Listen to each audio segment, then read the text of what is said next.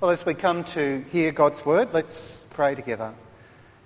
Father, we thank you that you loved us so much, that you sent your Son to be our Saviour. And as we explore the theme of your word today, we pray that you would bless it to us and uh, bless this meditation to all our hearts in Jesus' name. Amen. You may or may not have come across the term doublespeak. It's a word that came into fashion in recent years that pretty clearly describes what our politicians are often, often guilty of. That is, using words to baffle, to confound, to give pat answers, to hide what they don't want to say, to escape difficult questions. Given that this is the case with the majority of our pollies, it's often refreshing to hear someone who is not intent on waffling but getting straight to the point. No desire to confound or confuse, just to make things as clear as possible. And with that in mind, our text this morning from John 1 verse 14 just, does just that. And though it's only one verse, and though I'm only going to look at just the first four verses, uh, first four words of that verse, it gets straight to the point. It sums up precisely and concisely the whole Christmas message for us in a nutshell. Cutting through a lot of the trimmings associated with Christmas to get to the heart of the matter, the core message. You may not have considered it possible to sum up the, what we believe about the birth of Jesus in just four words, uh, but John writes in these words, the Word became flesh. In their context, these words of verse 14 are the highest peaks of what we call John's prologue. That is his introduction to his gospel, which is the verses that Jean read for us this morning, John 1 1 to 18. And like a card player revealing his winning hand, uh, John announces all of his main themes in the prologue. So, in that prologue, verses 1 to 18, we find the very things that John likes to write about. Light and darkness, life, truth, the importance of faith, and of course, the person whom John calls the Word. That person is no one less than Jesus, who's very introduced to us in the Gospel in the very first verse, where John spoke of him as the one who was with God in the beginning and was God in the beginning, giving us this amazing frame of reference to the fact uh, that Jesus, who was born in Bethlehem, and lived among men humbly known as Jesus of Nazareth, was also he who in the very beginning was and remains God, and who came down, as we just sung, uh, to enter this world of woe and strife. But our focus today will be more upon these amazing four words of John's. The Word became flesh. And I want to, if it's possible, to try and enable you to see something of the breadth of the span that John covers by these words. And I can only do it by giving you five words. Four words turned into five words. The Word became flesh, explained by these five words that follow. The first word is condescension. This is a word that describes when someone of a higher power or authority or status deliberately lowers themselves to be on the same level as someone who is poor, lowly, humble, or weak. For example, it would be amazing condescension of the Queen, whom Geraldine loves, uh, to come to this church and sit with us in our hall and have a potluck shared lunch on the fourth Sunday of the month and get up and serve herself after church. Can you imagine that? Geraldine would be over the moon. Not only might she get what she might not like, but there would be none of the finery that she would be very much used to. No royal cutlery for a start. It would be an even a more amazing condescension if she pulled on the rubber gloves and shed in the dishwashing process or grab the vacuum cleaner to clean up once everyone had gone.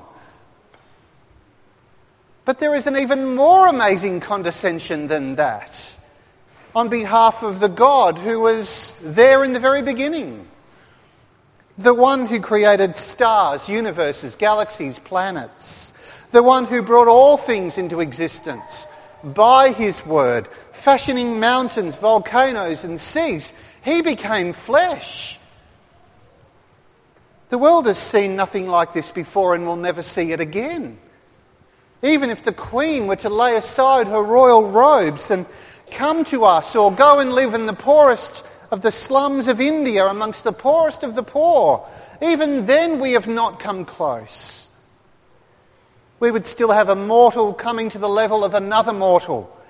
But here we have the immortal coming down to the mortal, the eternal coming down to the temporary, the creator becoming the creature, the one who fashioned the laws of nature becoming subject to the laws of nature, not only to gravity and other laws of science, but to pain, to limitation in a human body, to suffering, to sorrow, and to death. Second of these five words is humiliation. What we know about the birth of Jesus is, of course, shrouded in great humility. The Christmas hymns remind us poetically, even though the Bible is silent in these things as being facts, that Jesus was laid, once he was born, in the feeding trough for the animals. A royal birth could not have taken place in more humble circumstances. But the facts about the manger, whatever we know about it, are not what we concentrate upon as the main points. Uh, they're just the supporting props that illustrate the grand and central truth of the whole matter. That here was one who was high and lifted up. Here was one who was glorious and mighty, who allowed himself to be as the poorest of the poor, as he laid aside all that was his by right to enter the world in a fashion quite opposite of what he deserved. There was no royal palace hall for Mary and her baby. It is, as Paul spoke of Jesus in Philippians 2, saying that although he was God and had every right to everything that God is and God deserves, he did not selfishly cling to those rights and hold to them and saying, I can never give these up. And the glory he knew and experienced as God, he let go of it all. He did not think of himself as and consider that what he knew by right was something he always had to cling to, but rather willingly and freely humbled himself to become a man. And we also know that if becoming a man was not enough in the humility stakes, uh, that Jesus was the humblest of men, uh, the servant who went all the way to death on a cross. That's why the New Testament we are urged brothers and sisters, to consider others before we consider ourselves. Because that was the mindset that Jesus had. See, freely, freely and willingly humbled himself for us. Humility to the nth degree, to the maximum. The third of these words is transition. This is a word that simply means change a transition from one form to another. We know it when we consider the change of a caterpillar into a butterfly, although we know that such a change has another more exact name. But here, when the Word became flesh, there was a transition, there was a change involved. Now, here we need to be very careful because heresy can often just be one word away from the truth. And we're walking on a slippery surface when we start talking about uh, these things. The transition involved for Jesus was not on the one hand being God and then becoming man, as if he stopped being God to become man. It was more than that. One of the earlier heresies in the earliest church was that Jesus was God and that he became man and then he became God again. And sometimes our thinking about that can be pretty fuzzy.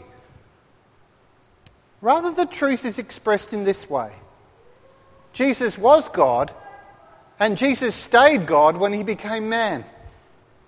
And was and is now perfectly God and man joined together. And that's what he was. That's what he is.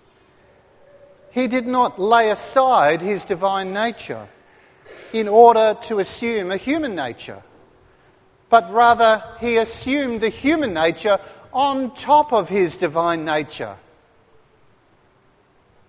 Now, there are times when it's winter and you need a dressing gown that you put your dressing gown on. Sometimes, if it's cold, if you can remember what it's like to be cold, you remember how nice it is to feel your dressing gown on over your pajamas. You do not take your pajamas off to put your dressing gown on, or your clothes off to put your dressing gown over the top. You clothe yourself with your dressing gown. It's a long bow to draw, but it may help explain something that really is beyond our comprehension.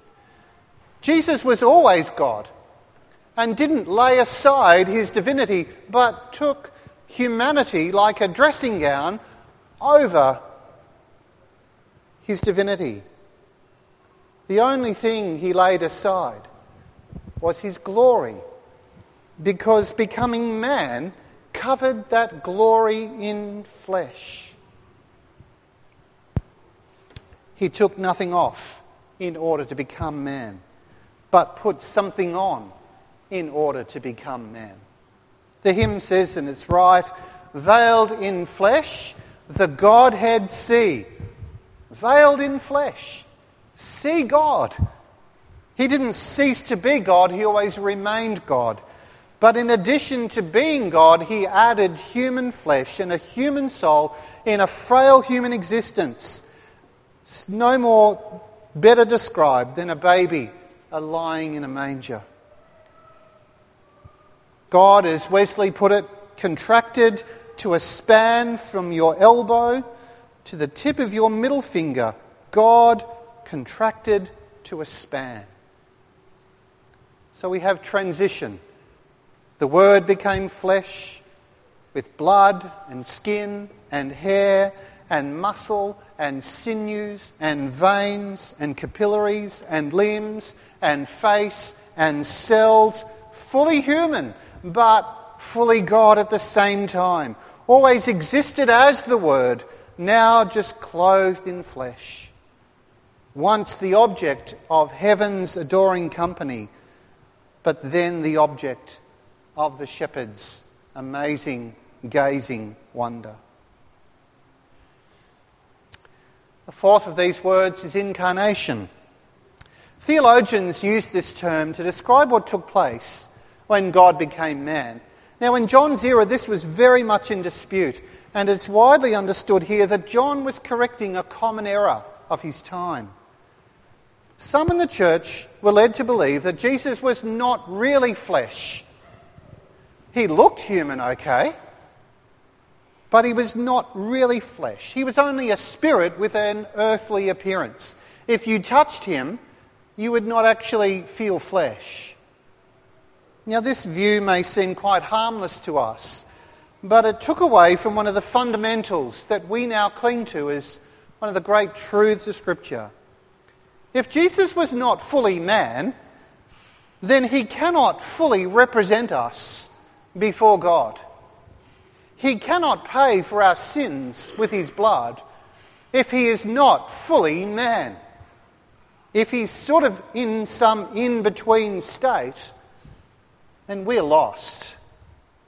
This is why John is so insistent in his letter that anyone who denied the coming of Jesus in the flesh was not to be regarded as a true teacher of the word. That's why he started in his letter, chapter 1. That which we have seen, which we have heard, that which we have touched with our hands. So, this fact, this fact that Jesus became flesh is so vital to everything that we know about Jesus. Paul tells us that it was necessary that Jesus be born of a woman and born under the law in order that he might redeem those under the law. He had to be a man because only a man could undo what Adam did, and only a man could take the place of men, humankind. But yet, on the other hand, he had to be God. For only as God could he make perfect atonement for our sins. The Word became flesh, not just for Christmas, but for the cross, for Easter, for our salvation. The last of these words is association. When the Word became flesh, He became one of us. In fact, the verse fully says, He became flesh and dwelt among us. Note the word dwelt in verse 14 is a word that could literally be translated tabernacled. That is, the word became flesh and tabernacled or tented among us or camped among us. Now, I hope this is ringing a bell in your minds with respect to the Old Testament how the people of Israel were instructed by God to build a tabernacle or a tent, which would be the place of meeting between God and men during their desert journey. How God promised to meet the people of Israel in that tent through the work of the priest. How that tent or tabernacle was not a permanent fixture, but one that was to be picked up and moved to go along the, with the people on their journey. Now, John says the word tabernacled among us. In other words, the fullness of what the tabernacle looked forward to was found in Jesus. Just as God dwelt among his people of old, now in a greater sense, God dwells among his people again. Just as God was with his people physically, so now see God back among his people not in a tent or a tabernacle, but in an earthly tent, in a human body. The angel said, You shall call his name Emmanuel. If not for that very reason. Emmanuel meaning, as the, the writer explains, God with us. The God who once lived among his people in a tent now in the fullest possible sense, lived among his people in a human tent. But John goes on to say, or a few verses earlier, sorry, he came to his own, but his own did not receive him. The Word became flesh. Emmanuel, God with his people, just as one day in heaven he promises that he will be with us and we shall see him, and we will be like him, and we will never be separated from him. He will live among us, and we with him. Four simple words, the Word became flesh, explained now by five longer words, hopefully bringing a heavenly perspective upon an event that the world treats so superficially. Here we are talking about matters that are above us, beyond our understanding, but yet made plain through these profound and deep words of John's. Their meaning is beyond our grasp, and we're left with this amazing scene a cradle of straw with the King of Kings inside. And so we have to ask the question, because it begs to be asked why did the Word become flesh?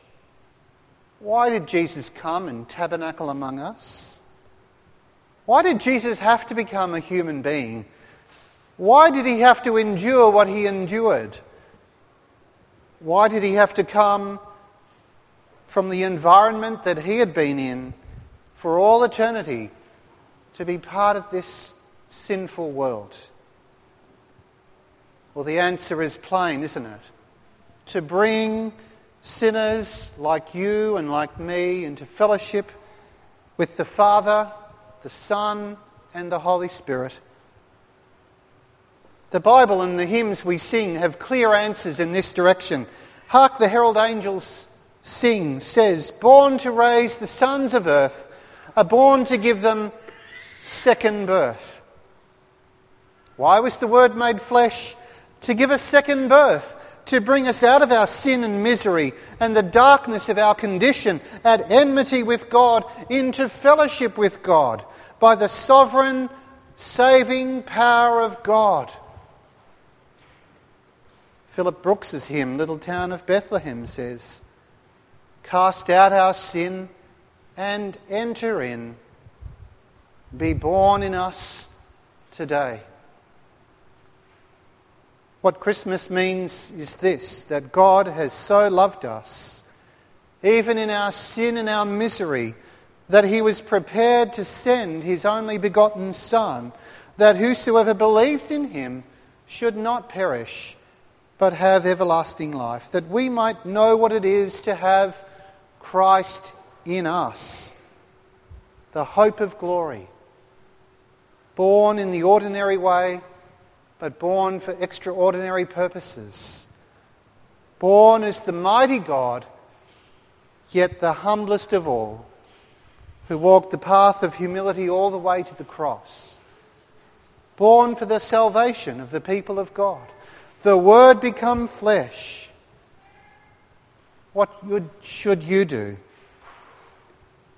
Humble yourselves.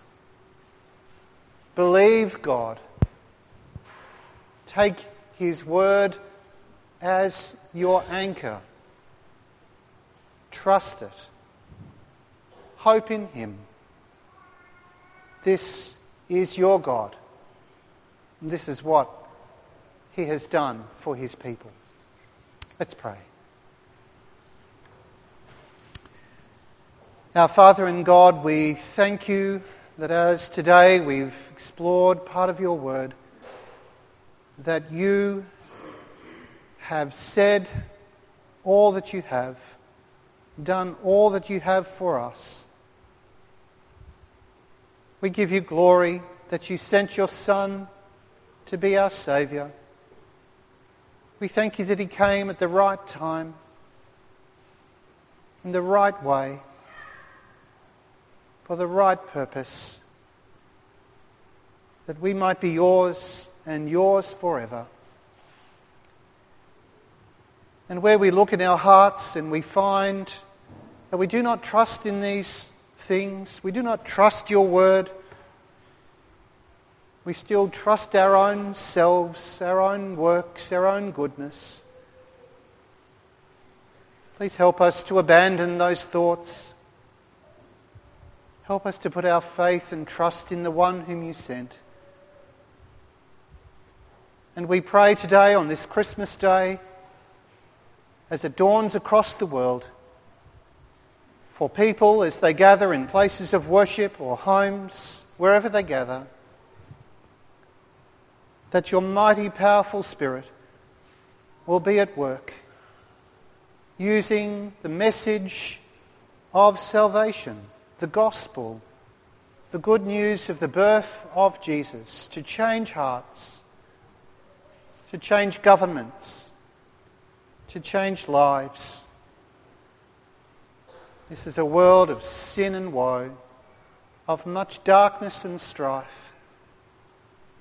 And we pray that in the midst of all that takes place today, though people are persecuted, your people, though refugees are shunned still, though others would think nothing at all of your great grace and spurn that wonderful grace. Lord God, we pray, send your word forth across the world today that hearts of people might be changed from every tribe, nation, and language. as they come to hear of the great things that you have done. We pray especially for your people that are persecuted today, that you would draw near to them, remind them that you are the one who is close to them. And for ourselves, we pray for our gatherings, wherever we are, wherever we're going, whoever is coming to us. We pray especially that you will keep us all safe wherever we travel. We pray that you would bless our fellowship around the meals that we enjoy. Not forgetting those for whom Christmas Day is a sad and lonely day. Not forgetting those who are shut in and alone who have no family or friends. Not forgetting those who have nothing. Remembering that all that we have, you have given us, and you've given us because of your grace, not because we've earned it. It's a tough day for some today, and we pray for all who are mourning and sad because someone is missing from the table, perhaps for the first time. We pray that in the midst of all that happens, that you would be glorified and honoured. We give you thanks that your love has been revealed to us through Jesus Christ our Lord.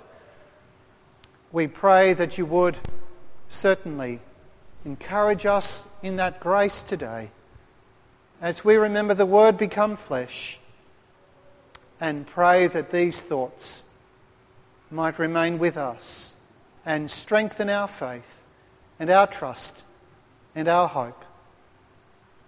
Today and always we pray this through Jesus and his wonderful name. Amen.